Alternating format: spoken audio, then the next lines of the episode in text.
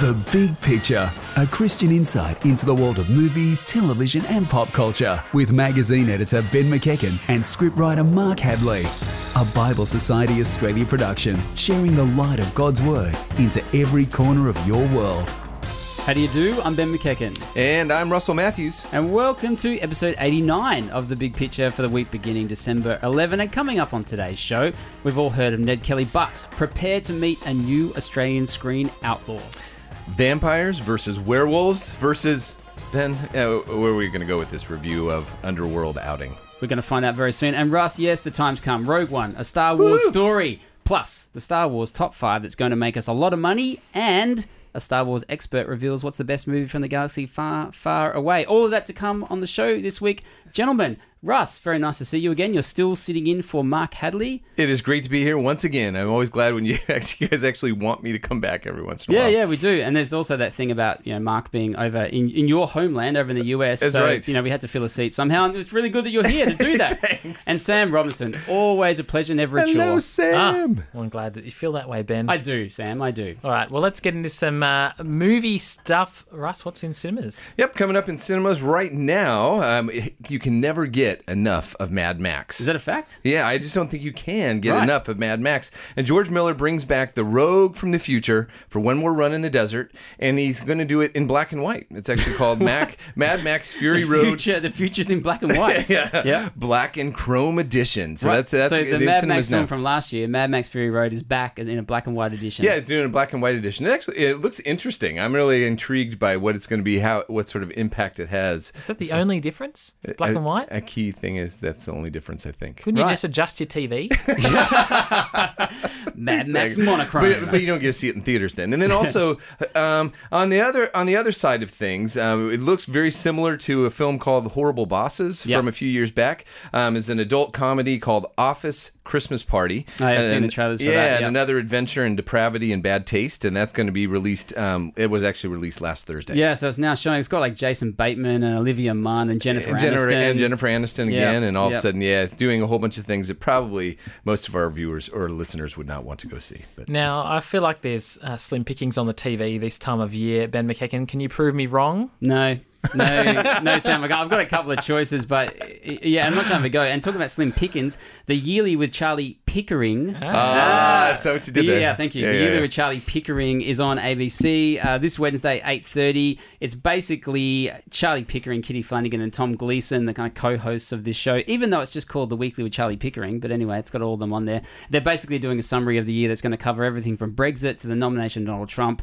and the Budgie Nine, to name but a few. The yearly with Charlie Budgie Pickering. That's happening this Wednesday. And also this week on Netflix, a new Nordic thriller for all fans of Nordic thrillers out there. Oh, TV there- show. Put up my hand. Yeah. Nordic thrillers. I'm, I'm all also about it, down with the. Nordic thrillers. A, f- a thriller series called Nobel is uh, starting from December 13. Highly acclaimed drama. Two stories intertwining about a soldier and a family man who become pawns in a political international game. All right, now you've got some entertainment news about an upcoming Disney Pixar sequel. I threequel. do, Sam. I do a threequel. You're right. A Cars Three. Cars Mm. Three. Remember those the days when Pixar didn't really go in for franchises? I think Toy Story was probably it, but then they just started remaking all of their stuff or adding new additions, Right. like Finding Dory, for example, this year, which went very well for them. So now they're back again, or coming back again. That's right. Show us to them. do with money, baby. Show us the money. Uh, Cars 1 and 2 did all right, so Cars 3 is coming back. Owen Wilson will be the voice of Lightning McQueen again. So expect to see Cars 3 racing onto our screens sometime soon in the next few years. Ka-chow. Wow. And uh, you'd be surprised, Sam. Um, I when I saw that Lego was going to be coming out with a movie, Hmm. I'm going, "Are you kidding? Uh, Is that really good?" But it was a great film. I'm really glad they didn't go to you for production advice. Like, nah, don't make really that movie. about bricks. it won't go anywhere. Lego movie won't be a success. I'm glad they didn't ask you, uh, Russ. They didn't, and that's why they probably didn't come to me for this next one either. Yeah. Because again, about building bricks. But this would be for those fans of Minecraft. It's going to be Minecraft the movie. Of course. Exclamation point! Of course it's in is. development for 2019. Mm-hmm. The worldwide popular construction game, which gives players the ability to build out in, in textured cubes in 3D. Um, it's going to be coming along, and we're going to be able to have a live action film. In and I regards to dare say it might smash it like Lego movie did it. exactly. Hmm. Well, they're building on something. Ah, Uh, moving on then. All right, moving on. True or false time, Oh, Russ? up to got, true or false. You've got a question for I us. know. Well, you know what? This, Christmas is around the corner. Yes. You know that? Yeah. Yes, and it if you're looking that's at true. It That's is true. That's right. And I'm I know that you're really looking at trying to find something for Mark for Christmas. Oh, how did you know? Yeah, I I know. look- I, I spent Well, all it's just kind looking. of this feeling that, and, and looking at some different gift options, it actually gives us the opportunity of looking at the true and false this week. Okay. And in the world of Star Wars, there's some true, truly strange merchandising kind of going on. Oh, I see what you're And- doing. Yeah, Okay. yeah, yeah. So, so first from Christmas ideas, and Yes. so when you're looking at uh, looking at the shelf and going, mm, would Mark like this? Yes. Is that his size? Okay. um, which one of these do you think was really on sale lately? So Okay. we were going to look at some options. Are they real merchandising ideas from Star Wars, or are they just kind of Russ's Okay. idea of merchandising ideas? One, a black Darth Vader toaster that imprints Darth Vader's head on their on the pieces of toast. Okay. That's the first one. The second is a Yoda costume for your dog, complete with ears. Or the, the third one is a popcorn maker in the shape of the Death Star. Wow, this is another one of those multiple choice on the big picture that I really hope all of them are true. I know but they can't we're- be though. but- well, we're gonna have to find out a little bit later. okay. All right. Well, what comes to mind when you think of famous film showdowns? Uh, Fight Club, perhaps? Batman Hmm. versus Superman? Or maybe Yeah. you want Right. to forget that one. Uh, Kramer versus Kramer. well, Wow, at Kramer the top of your list of favourite face-offs, well, probably isn't the vampires and werewolves warfare of the Underworld franchise. Nah, people Not aren't really much. into that. But you know what? The fifth, I repeat, the fifth Underworld uh, installment, Blood Wars, has arrived. So should you sink your teeth into this return to ancient feuds and never-ending conflicts. There has never been a large-scale Lycan attack. There has never been a Marius. Help me protect her. Do I look worried? You must go north. You will find answers there. War has followed you here. Marius. I don't know. I'm right there with Sam, Ben. I'm not too sure. There's too many people out there craving another Underworld movie. Did Blood Wars offer something new? Mm, Short answer, no, not really. No, it's amazing. It's up to the fifth installment. It's it's one of those movie franchises I think surprised people that it is actually a franchise and it's been going. I think the first Underworld movie was back in something like 2003. That's right. That Kate Beckinsale starred as super vampire Selene. She's back in this one. She's mixed a couple somewhere in the middle. I, I'm I'm struggling to remember how many Underworld films I've seen. Maybe three. I'm not really sure. If you've seen one, you've kind of seen them all. It sounded like a great premise initially werewolves versus vampires, as in, how could that go wrong? Like, you've got vampires fighting werewolves. How could you make a dud film out of that? Turns out you can do that um, several, can. several times over. Yeah, yeah, not just once, but five And uh, times. here we are at Blood Wars, which, like, it's it's one of those stories too that's so remarkably convoluted. There's a lot going on at once, but then as you're in it, and then when you're thinking about it later, you think, well, not really much happened there, even though there is so much going on. So you've got the return of Super Vampire, Selene, and she somehow uh, hooks up with his vampire prince David, who's played by Theo James, the guy from the Divergent series. And then they get involved with all these vampire covens where there's this vampire vixen, Semira, played by Lara Pulver. A vampire vixen. A vampire vixen, yeah. Who's, who's trying to like mastermind this scheme to somehow undo something, and then something else happens, and then there's all this stuff about Selene's daughter, and then the werewolves are lurking in the background, and they might be trying to come and fight a blood war, and then something else goes on, and they end up in. Well, actually, the only point of difference, guys, is really that they end up in the Arctic or some kind of Arctic region, Selene and David, and there's this hippie colony of largely all white vampires. That's new. hippie vampires new. too. So vampire vixen, hippie vampires. Yeah. No, you got to explain to me why doesn't this come together? That's right. How, how can a movie that has a vampire vixen and hippie vampire colonies not work? I don't hear you ask. understand. I mean, it just seems like all of the elements that you would need to work. Look, I, I just think it, it reeks of. So it's got a few of these new new ideas, but but overall, it doesn't really have that reason to exist. Hmm. Like, what what is the reason? Me as a viewer, I'm sitting there and like I'm being. Why should I be drawn into this? In the first couple of minutes of Underworld Blood Wars, it reeks a little bit of a trailer for all the earlier movies. There's this like previously on Underworld, and the Selene character narrates all these flashbacks to all the earlier movies, as if to suggest that even if you did like these movies, you've probably forgotten about them. And for most people out there, you don't really care. So Right. we're going to bring you up to speed because you would have definitely forgotten what's happened beforehand. And then as the movie goes along from there, it really just comes back to uh, vampires and werewolves are fighting. Like, there's no greater uh, meat on the bones than that. Right. And there's a lot of, uh, you know, that, that everything from the dialogue that's really stiff and just ha- is just there to explain things to it being very contrite, very convenient. There's all these convenient things that happen that you can hmm. often forgive if you're into a movie, Right. but as Underworld goes along, you're just increasingly not. And then for again for a movie about vampires taking on werewolves, everything from the special effects, which are kind of lame, to the fact that they use guns and weapons in their fighting, like any other movie would do, rather than things that could be like a vampire and a werewolf might choose to use. Right. All of that being crowded into one movie makes it come up for me to be just one of those forgettable franchise films that I just come out still scratching my head about why did you bother?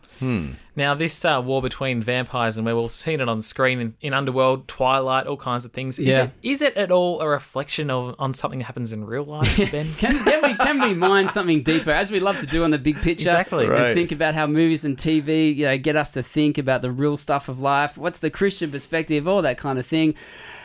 Yeah, look, as what I came away reflecting on is this war never seems to end between the werewolves and vampires, as you pointed out, Sam. And even up on screen, they don't seem to be suggesting a reason why they're fighting. They don't even seem to remember why they're fighting. They're Oh, just yeah. fighting. That's it. Hmm. That's that. That's it.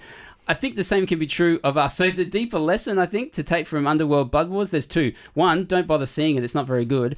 But two is as you think about va- vampires and werewolves having forgotten the reason that they're fighting in the first place, that can remind you of possible situations in your own life that you could be at odds with all kinds of people for all hmm. kinds of reasons that you'd probably already forgotten. And my question to you and myself is what would God make of that? Like, what would God want you to do? What does He want you to do in that situation where you've forgotten why you're at odds and yet you're still at odds? What would God have you do? So, yes, I was able to come out of Underworld Blood Wars thinking really about amazing. something deeper than why Well is done. there so much graphic violence in this movie that's unnecessary? And why is there this weird all white hippie vampire colony in the Arctic? And yet, still, Blood Wars isn't a good movie. All right, well, there you go. That's Ben's verdict on Underworld Blood Wars, which is now getting its fangs and fur out at a cinema somewhere near you. Mm-hmm. It stars Kate Beckinsale, Theo James, and Lara Pulver, and is rated MA15 plus for strong violence, blood, and gore. All right, it's gift giving season. Just Yes. to bring us back. Yep. I know you want to know because let's just as a reminder, what is it that you're potentially buying Mark for Christmas? One, is it real? A black Darth Vader toaster that imprints Darth Vader's head on the pe- on your piece of toast, a Yoda costume for your dog complete with ears, or a popcorn maker in the shape of the Death Star. Are these things real? I want to go with B because rather than put it on the dog, I just want to see Mark in a Yoda costume for a dog. what do you think, Sam? I'm hoping the uh, the Death Star popcorn maker. Well, fortunately for you guys, all of them are for real. So they all are there. They're all available on the market. So yes, you too can enjoy this gift giving season and Star Wars at the same time. All right, well, there you go. Coming up on the big picture, why do Australians love bushrangers so much? And coming soon is a little movie called Rogue One, a Star Wars story. You might have heard it. And we can talk about it so, so very soon. Welcome back to the big picture with Ben, Sam, and Russ filling in for Marky Mark Hadley. Oh, Marky who's, Mark. Who's tripping around America right about now. Still to come on the show, guys. Rogue One, a hmm. Star Wars story. Also, All a Star. Wars expert will be joining us. And all things Star Wars, we're doing a top five at the end of the show, which I think just quietly, when we list off that top five, it's actually going to make us money. Ooh, Make us Star Wars money. all right. I'm glad it showed up today. Yeah. Yeah. Stay tuned for that. Well, right now, you know, everyone's heard of the bushranging legend of Mr. Ned Kelly. Yep. But what about the legend of Ben Hall, another old school Australian outlaw?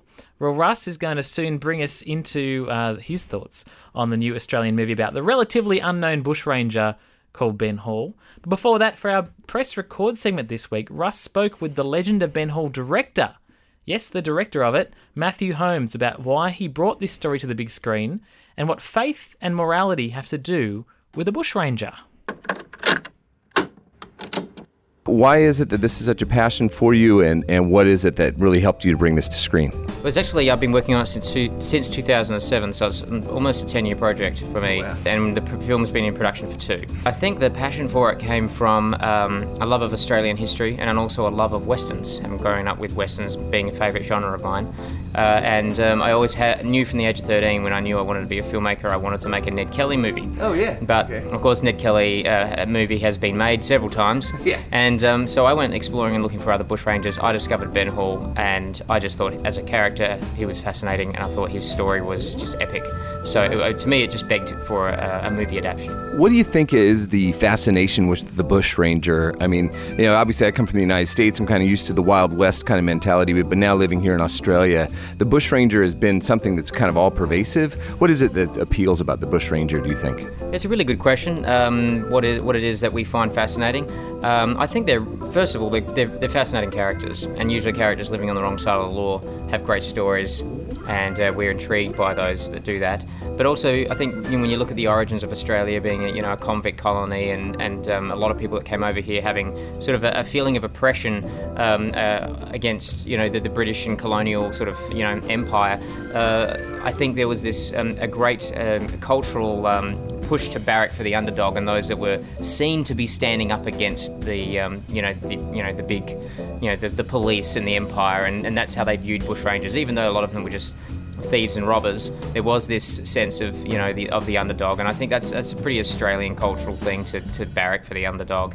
One of the things I really appreciated about the film was your um, affinity for accuracy within the history. Why have you really strived to do that? I set out to make the kind of Ben Hall film that I wanted to make, and I would want one that was only accurate. It's important to me that because it is a true story that it get told and it, it be true. That way, if people watch the film, they're entertained and they're uh, amazed by what they saw, they can discover the story in more detail and realise that what we told them was accurate and wasn't fanciful, it wasn't twisted. We just wanted to present the history as it was in all of its uh, flaws and all of its glory. What I tried to do was actually try to deconstruct the mythology. We bring it back down to the it to its roots and, and, and make it real again. With the Ned Kelly story, one of the things that you could see kind of in his background, there was a faith component to his history, his family. Was there anything within the Benjamin Hall story that was kind of could link be linked back to kind of a faith influence, or was there none at all? Do you think?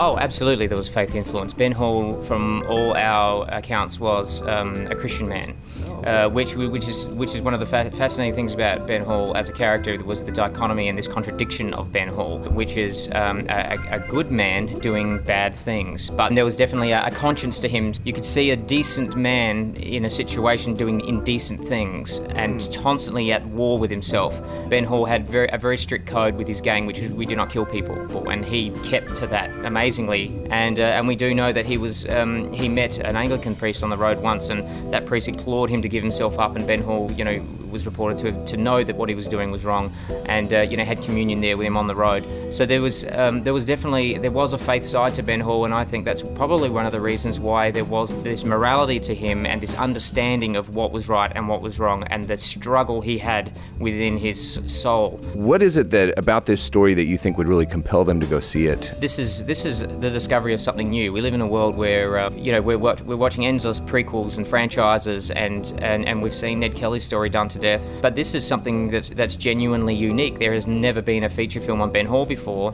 So this is a chance for people to see something new and embrace something and discover. And that's what I think uh, we, we offer more than anything.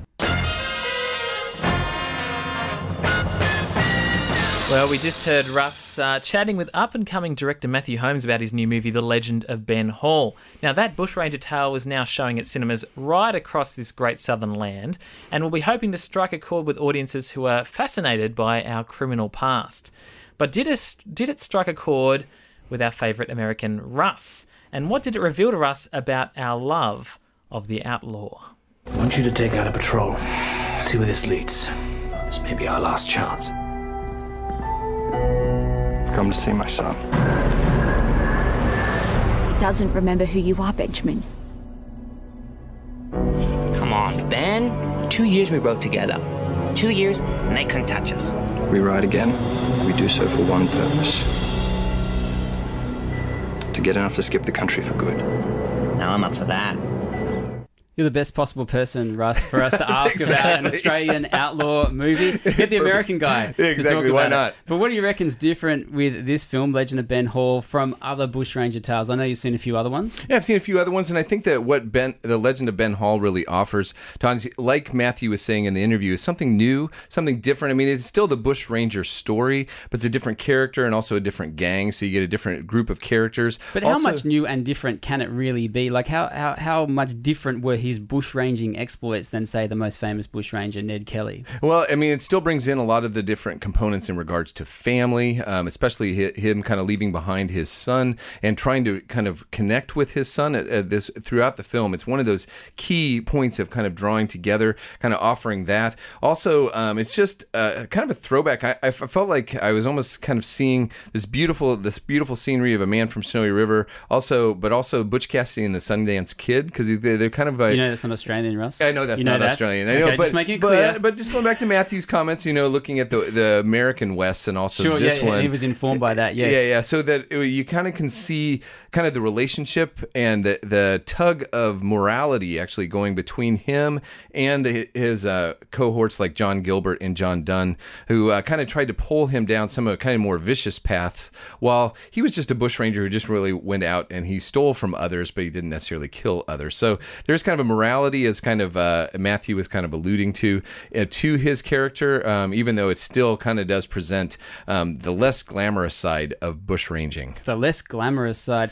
Russ, uh, is this a bit of a history lesson? This movie, you think? Uh, you, you're right, as you, as you mentioned in your in your earlier interview with Matthew, that he was pushing for historical accuracy, and Matthew was very big on that, wanted to It's sort huge. of show as real as he could, quote unquote, up on screen. So, is this more like an educational film? Like, should you get the gather the family around, go to the cinema on the weekend to see Australia's past represented on screen? And I think it's a great question, especially with if you go through and look at all that Matthew really did to really make sure that the history was right.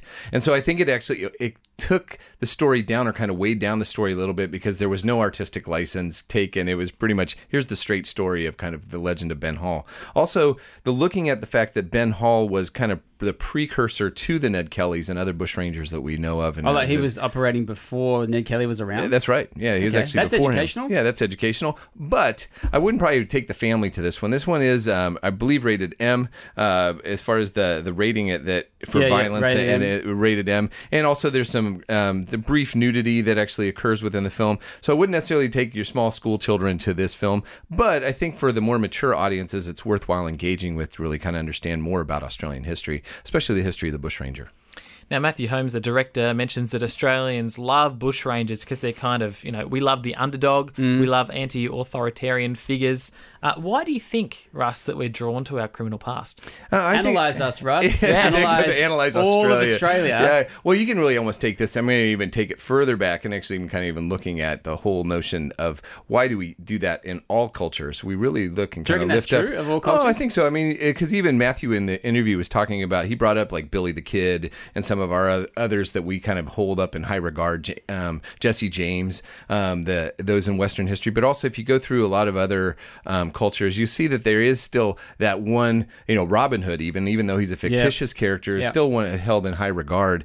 And so I think because in a way we all are it really even what we can see from a biblical standpoint we're all outlaws um, What do you we, mean? we, we kind of there's a rebel in all of us there's a desire to kind of do our own thing be, take our own path do the For- things for- that we want to do that from from what or different God, from what? Uh, from God, from society, many times. I mean, even kind of running up and kind of doing things that are separate from what and and doing what we think may be right, but even though it might be for the wrong reason or the wrong means to be able to do that. So the same with the Bush Ranger. So do you mean uh, like a character like Ben Hall or Ned Kelly, for example? Do you think in all of us there is a desire to forge our own path, do our own thing, whether or not that's in line with society or with God? That's right. All of us. Yeah, I mean, Okay. because one of the things he even spoke of there in the interview was the fact that he that Ben Hall would have ticked the box saying he was a Christian. And so that he really Does that come through in the film? Um, he, he said that one of the key things that he said that they took one of the scenes out when they he was actually confronted by a Oh, Ma- an Anglican yeah, priest. Matthew mentioned that in your full But in the you film itself, the only thing you really could see in the film is that he did have a line, a, mor- a moral line that he chose not to kill anybody, and that's one thing that Ben Hall could be known for. He chose not to kill anybody, but he still chose to steal from them. You know, so there's this kind of going through and kind of ticking the box. I'm a Christian. I have this moral code, but yet I'm still going to do things kind of my own way. Mm-mm. And I, I think that for for Ben Hall, and also even for the rest of us when we're kind of analyzing a character like this, that um, we really kind of all kind of sometimes tick the box saying, hey, I'm a moral person, I'm a good person, Mm, but yet I still want to kind of do things my own way. And um, I found that what what it kind of pointed to for me, and not, not trying to that I'm doing the straight bad on this whole thing, but really when you look at um, the whole scenario with Jesus on the cross, that interestingly enough, that he has two thieves or bush rangers of, of their day would be up up up on the cross with him, and really looking at uh, really a choice being made, and kind of that it's not a matter of what we've done in the past or who we are, uh, as much as who we believe in. And the two thieves actually kind of took two different paths. One chose to kind of um, reject everything that was Jesus, while the other one actually chose to follow him. And and he's one that we can see and actually point to as saying we know that he will spend eternity in paradise with Jesus, not because of what he did or who he was, even though he was an outlaw and all the things he was deservedly on the cross, even though Jesus was not deservedly there. Yes, yes. And so that in the end, really it kind of comes down to an issue of choice that, we yeah, we all tick the box of being the outlaw, but we really can actually spend eternity with God by choosing to follow Jesus. Mm. The Legend of Ben Hall stars Jack Martin, Jamie Coffa, and Joanne Dobbin. It's in cinemas now. It's rated M for violence and brief nudity. And before we continue on with the rest of the show, gentlemen, quick word that on next week's show, it will be the Eternals edition for 2016. The first ever Big Picture Eternal Awards will be announced next week, but there's still time to vote. So go to the bigpicturewebsite.com, follow the prompts, and you can be part of voting for the Eternals announced next week. Excellent. Looking forward to that next week. But coming up on the show tonight, Star Wars is almost here. Oh. Rogue One is days away, and we're going to be offering some expert advice on the Star Wars universe. A top five Star Wars countdown, which is not a Jedi mind trick. Welcome back to the big picture. I'm here. My name's Sam, here with Ben and Russ, who is sitting in this week for Mark. Mark Right. Mark will be back next week. He will be. But before Mark gets back, and we're now on to soundtrack for this week, gentlemen. And coming up real soon, we're going to have a Star Wars extravaganza, Rogue One, a Star Wars story. Before we get there, though, here's something totally different.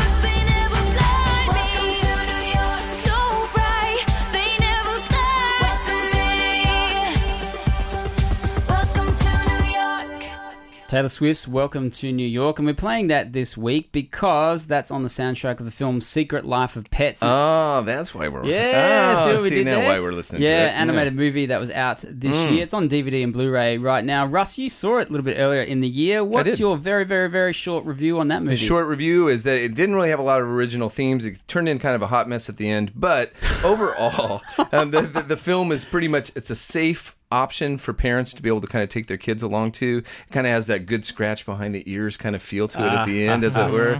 But uh, really, as far as a safe choice for entertainment for your family. And it's got Taylor Swift on the soundtrack.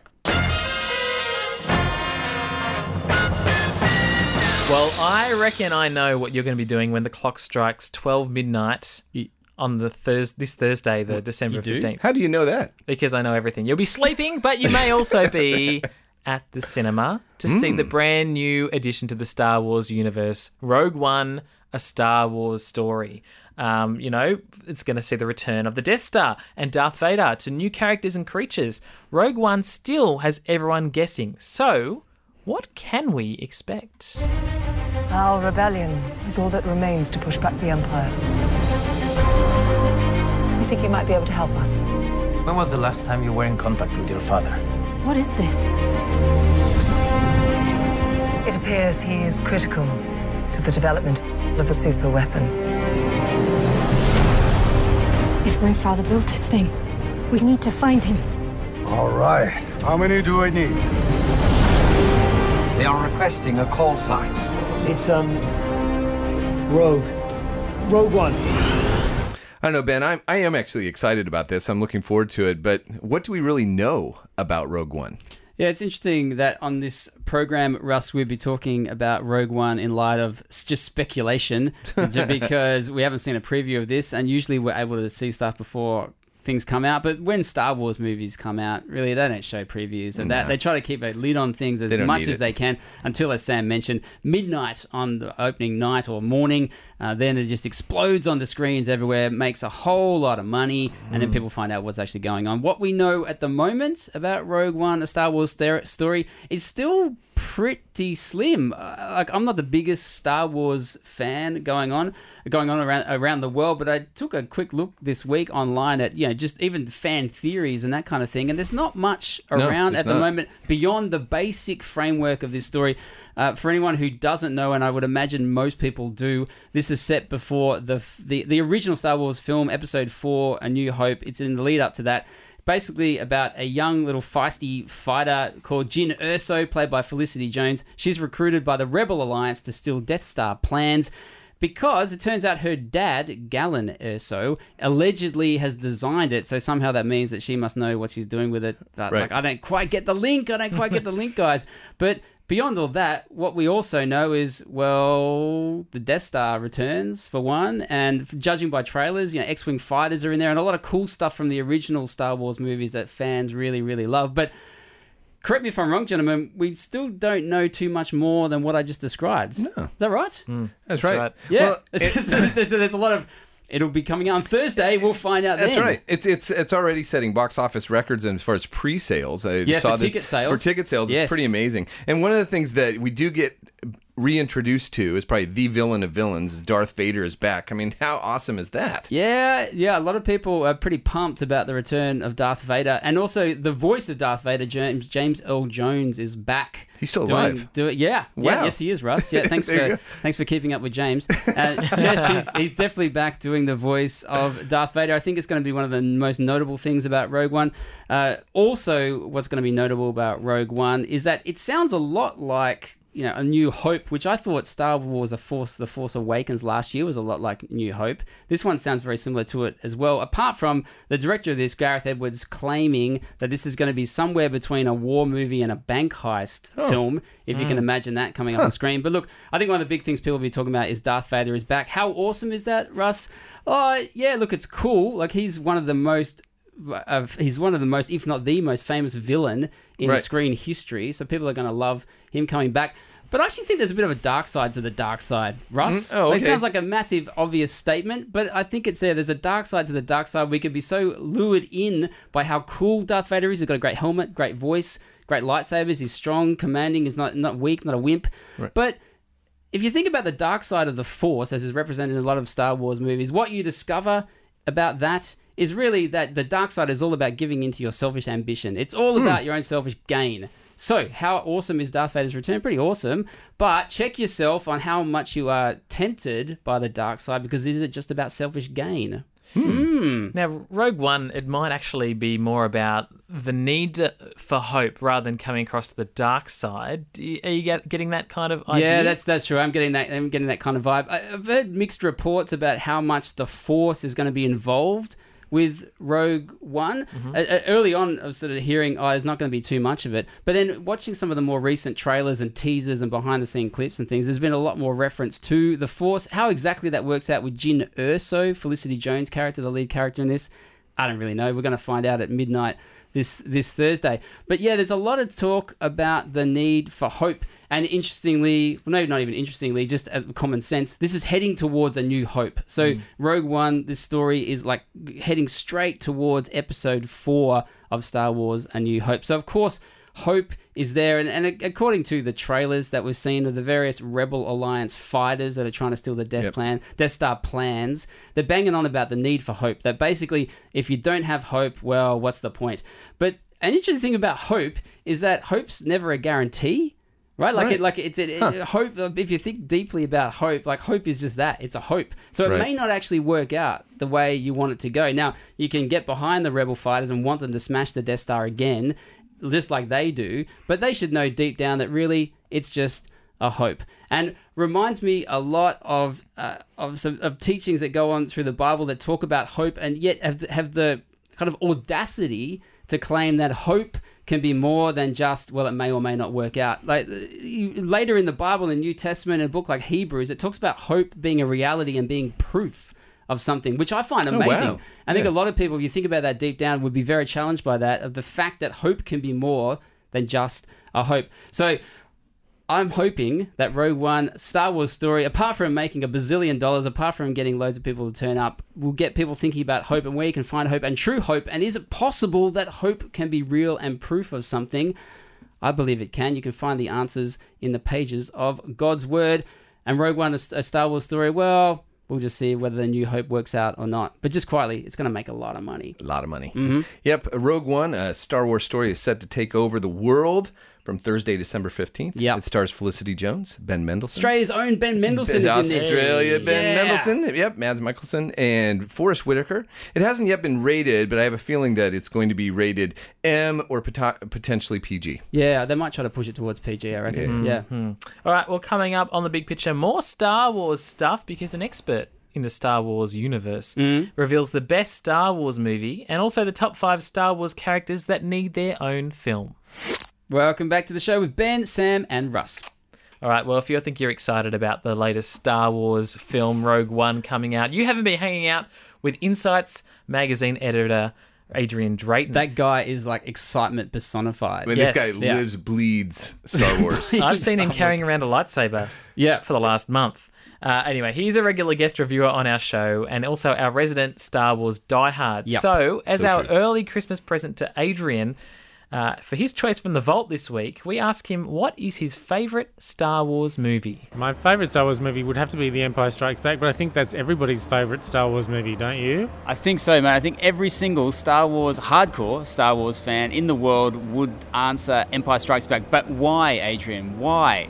Why? Well, the main reason is it was written by Lawrence Kasdan. It wasn't written by George Lucas. Now, I know that's a bit of a slight, but he wasn't great at developing characters. So you're saying the creator of Star Wars, George Lucas, is no good at creating his own characters or, or developing them across the series? That's correct. And the prequels to the original trilogy bear that out. So you liked Lawrence, what Lawrence Kasdan did? I did like it a lot, and mainly because it kind of broadened out the themes in the story and expanded the universe a little bit. He also wrote The Force Awakens, which may many people may not know. So he was called upon to write the latest version of Star Wars. Did he also write Raiders of the Lost Ark, Lawrence Kasdan? He did. He wa- he wrote that and Body Heat and Silverado and other other classics. And The Big Chill, I think. So he was big back in the 80s when Empire Strikes Back first came out. Okay, so you like Lawrence Kasdan and what he did. What did you like about it when you're actually sitting through it? the big reveals. So Darth Vader is Luke's dad. Thanks for uh, okay, everybody. So, do we even need spoilers now? Like people know that, don't they? They know that. Okay, there's that big reveal. And even though this prequel spoiled it to some degree, we find out in The Empire Strikes Back that Luke and Leia are twin brother and sisters. And also Hoth, the best battle ever filmed on film. Now, Adrian, as you may be aware, I'm not the most knowledgeable guy when it comes to Star Wars. Yes, I realise that. Yeah. You don't have the original trilogy on DVD, which I hope to rectify. Oh, okay. Before we get to that, though, so explain for a guy like me, say, who can't remember Empire Strikes Back that well. Uh, Hoth? Is that that ice planet that the movie starts on? It is indeed the, off, the ice planet where the rebels faced off against the Empire, and the Empire had those amazingly huge four-legged eight. They call them AT-ATs. They look like big kind of hulking elephants. In my opinion, it was the best battle in that's been filmed in ages. Really. Would you go so far as to say that's the best battle in cinema history? Yes, I'm going to go on record as saying that. Also, other things that really make The Empire Strikes Back one of the better movies is we find out that Han and Leia fall in love. Their jibes and bickering. My favourite jibe throughout the film is um, you half-witted, scruffy-looking nerf herder. That's every man's story, isn't it? That's correct. Yes. Also, Master Yoda. If it weren't for Frank Oz's, Oz's interpretation of Yoda, he would just be a bit of a muppet. Um, but you know, he was a really fully formed character. The other thing is that it kind of broadens out the idea behind the Force. There was some brief demonstrations in A New Hope, the first episode four, but none of that is half as magical as when Yoda actually lifts the X-wing out of the water in Empire Strikes Back and demonstrates that its energy surrounds and binds us. So it's kind of an interesting look at the Force as a big part of the Star Wars universe. So that's what makes the film great. Adrian, our Christmas gift to you is what we just did then. We allowed you on the big picture to bang on about your favourite Star Wars movie, and I'm very glad you picked Empire Strikes Back because that does sound like the correct answer, if I'm understanding correctly, even though I'm a bit of a Star Wars novice. And as my Christmas gift to you, I'll give you the original trilogy on DVD. So you finally have it in your collection, and I can get some self respect about myself. respect, respect about Star Wars, but I wish you and the big picture a happy Christmas. May the Force be with you. And also with you. Adrian just could have kept on talking about Empire Strikes Back for I don't know I don't know how long. I had to stop. Like I had just like, mate, I've got to go. Like because he ju- loves just- well, just the whole thing. But uh, Empire Strikes Back is just oh, in Good- his, his DNA. I think. Good choice. Uh, for more of Adrian's thoughts on the Star Wars universe and on Rogue One Star Wars story when it opens this week, head to insights.uca.org.au because I dare say Adrian will be going mm, a little bit overboard when it comes to coverage of Star Wars this week. Speaking of going overboard on Star Wars, Is that it possible? Uh, I think no, it's not. No. at the moment. No, you Not when can't. we're waiting for this new film to come out, but it is time for the top five, and I'm going to hand it over to you, Ben. Yeah, this is where we're going to make a little bit of Star Wars money, gentlemen. Oh, right. We- Hey. Yep, this is the finally the, the top five's arrived on the big picture where we're actually going to make some coin for ourselves. Oh, the If- maker. I know that big producers in Hollywood are listening to the big picture every week, routinely, Every week. routinely, they, and they love the top five. That's right. And so here we are at the top five Star Wars week, Rogue One, Star Wars story, almost at cinemas. Got us a little bit excited about Star Wars universe. So what else would we do for a top five? But the top five Star Wars characters that have not yet had a movie made about them, but someone really should. Five. Someone really should make a Star Wars movie about the coolest bounty hunter in the universe, Boba Fett. Oh yeah. Boba Fett. Now, by my recollections, he showed up. Was it first in Return of the Jedi? Well, at least in the uh, in the original trilogy, he was in Return of the Jedi. A bit of like a Jabba the Hutt henchman. And isn't his background something to do with being a clone of a, another famous bounty hunter? And then he was raised as the son of that bounty hunter, Jango Fett, who was correct. killed by Mace Windu, mm. Samuel L. Jackson's character. And then Boba was out for revenge, but then somehow all these worlds collided in Jabba the Hutt's like world to the point where Boba Fett tipped over into what's that thing called? The Sarlacc? Sarlacc. the Sarlacc. So, could someone make a Boba Fett movie about what happened to Boba after Sarlacc? I think it would be worth it. Do you? Oh, yeah. What would the storyline be? Oh, you know, I, th- I think Where would he emerge? He would somehow he somehow he would have to escape from that because I mean the guy is like has one. Of maybe the, the, whole movie is him trapped inside the Sarlacc, trying to get out, like buried. That movie with Ryan. Reynolds, where he spent right. two hours in a coffin. Maybe it's two hours in the Sarlacc. I ho- hopefully not. Hopefully it would be something a little bit more action. or than maybe you went to ground and he emerged somewhere else as, say, a librarian. that's right. Boba Fett, the librarian, wow, number five. I think it'd be just drawing people out, man. Four. I reckon there should be a kind of mashup a movie in the Star Wars universe where you get a battle of the bands going on. You get the Cantina band from that's the Star Wars: A New Hope mm-hmm. versus the Max Rebo band from Return of the Jedi. So the famous Cantina band that's got if you go to YouTube and type in 10 hours of the Cantina band song, you will get the looping spe- the spiel of the can- famous Cantina band theme for 10 hours. That's that's real. So that's a movie. There's a 10 hour movie. But what I'm pitching is that band versus the Max Rebo band, which also figured in Jabba the Hutt's lair. Can they go in a movie where it's a little bit, say, like Pitch Perfect, or or what's those um, Step Up from the Streets kind of movies where you get two crews going at it? Battle of the Bands movie There's from no- Star Wars. So Star Wars musical? Is that what you're really pushing for? Maybe I so, am. So Star Wars the musical. Okay, That's a better idea than I was you go. I'd suggesting. love to What see Darth that, Vader Star in his dance musical. routine. I feel like everyone's going to be on Team Cantina Band, like the Max Rebo band. That that Does scene anybody in- even know who the Wow, Max That's why- not band great. Why, why are you going to be like that, Sam? Maybe it turns out they're. Well, I don't know which way that story's going. You just, I can't believe you dampen my idea.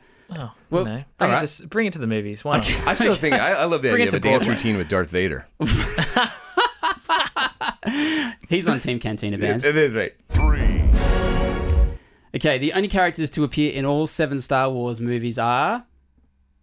This, that's not a trick question. Oh, that's a rhetorical no, question. I'm looking for a oh, so response. I'm thinking robots. You I'm are correct in thinking robots. R2D2 and C3PO are the only two characters to appear in all the seven Star Wars movies. Oh, movies. that's interesting, So yeah. come on, man, those two guys should get their own movie. So we should have like a buddy droid movie, All oh, right. like they they, they on an international road trip slash space trip Yeah. around the galaxy. But what exactly would they be doing? Like given C3PO is that that kind of whiny programmed etiquette protocol droid who's got six million different communication styles mixed up with the feisty little astromech droid R2D2 who always needs subtitle for what he's saying because he just talks in blips Right. that at least C3PO can understand.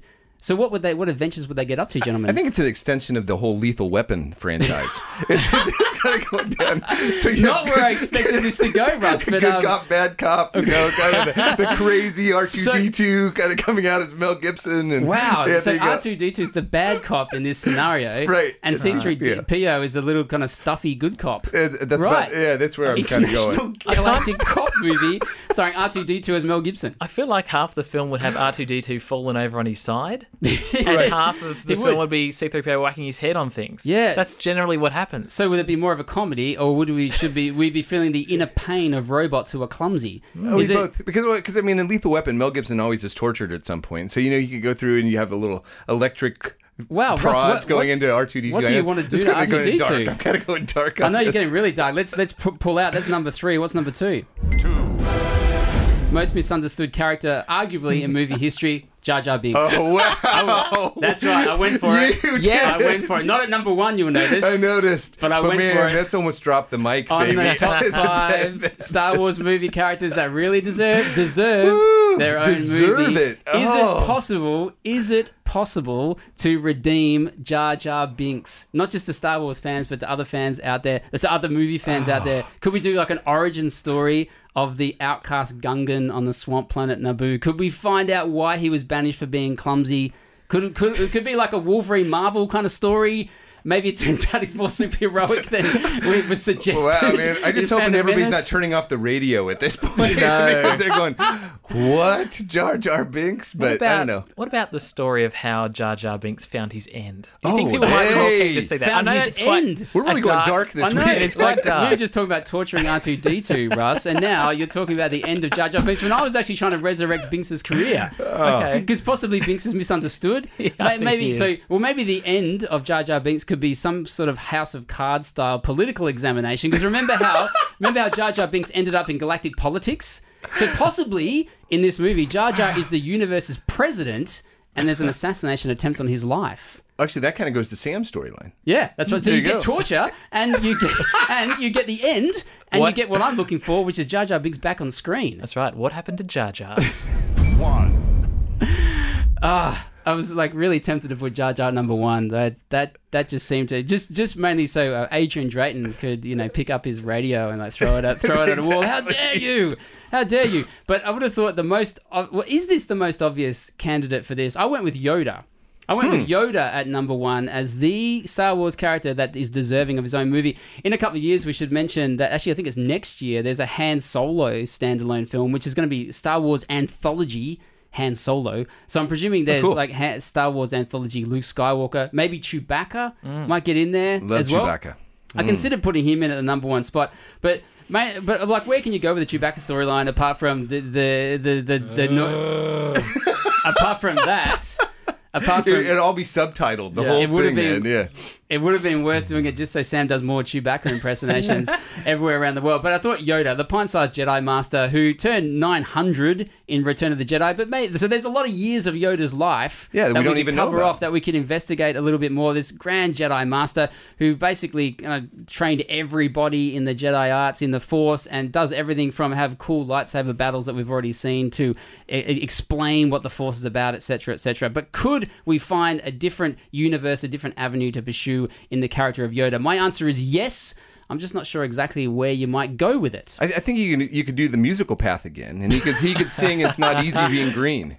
You know? Oh. I'm just glad you didn't go with torture, Russ. So my number one choice for a Star Wars character that should be made into a movie because this would make a bazillion, actually 2.2 bazillion dollars Two- at the yeah, box yeah, office is. Yoda. I can't. It's too big. Size matters not. Look at me. Judge me by my size, do you?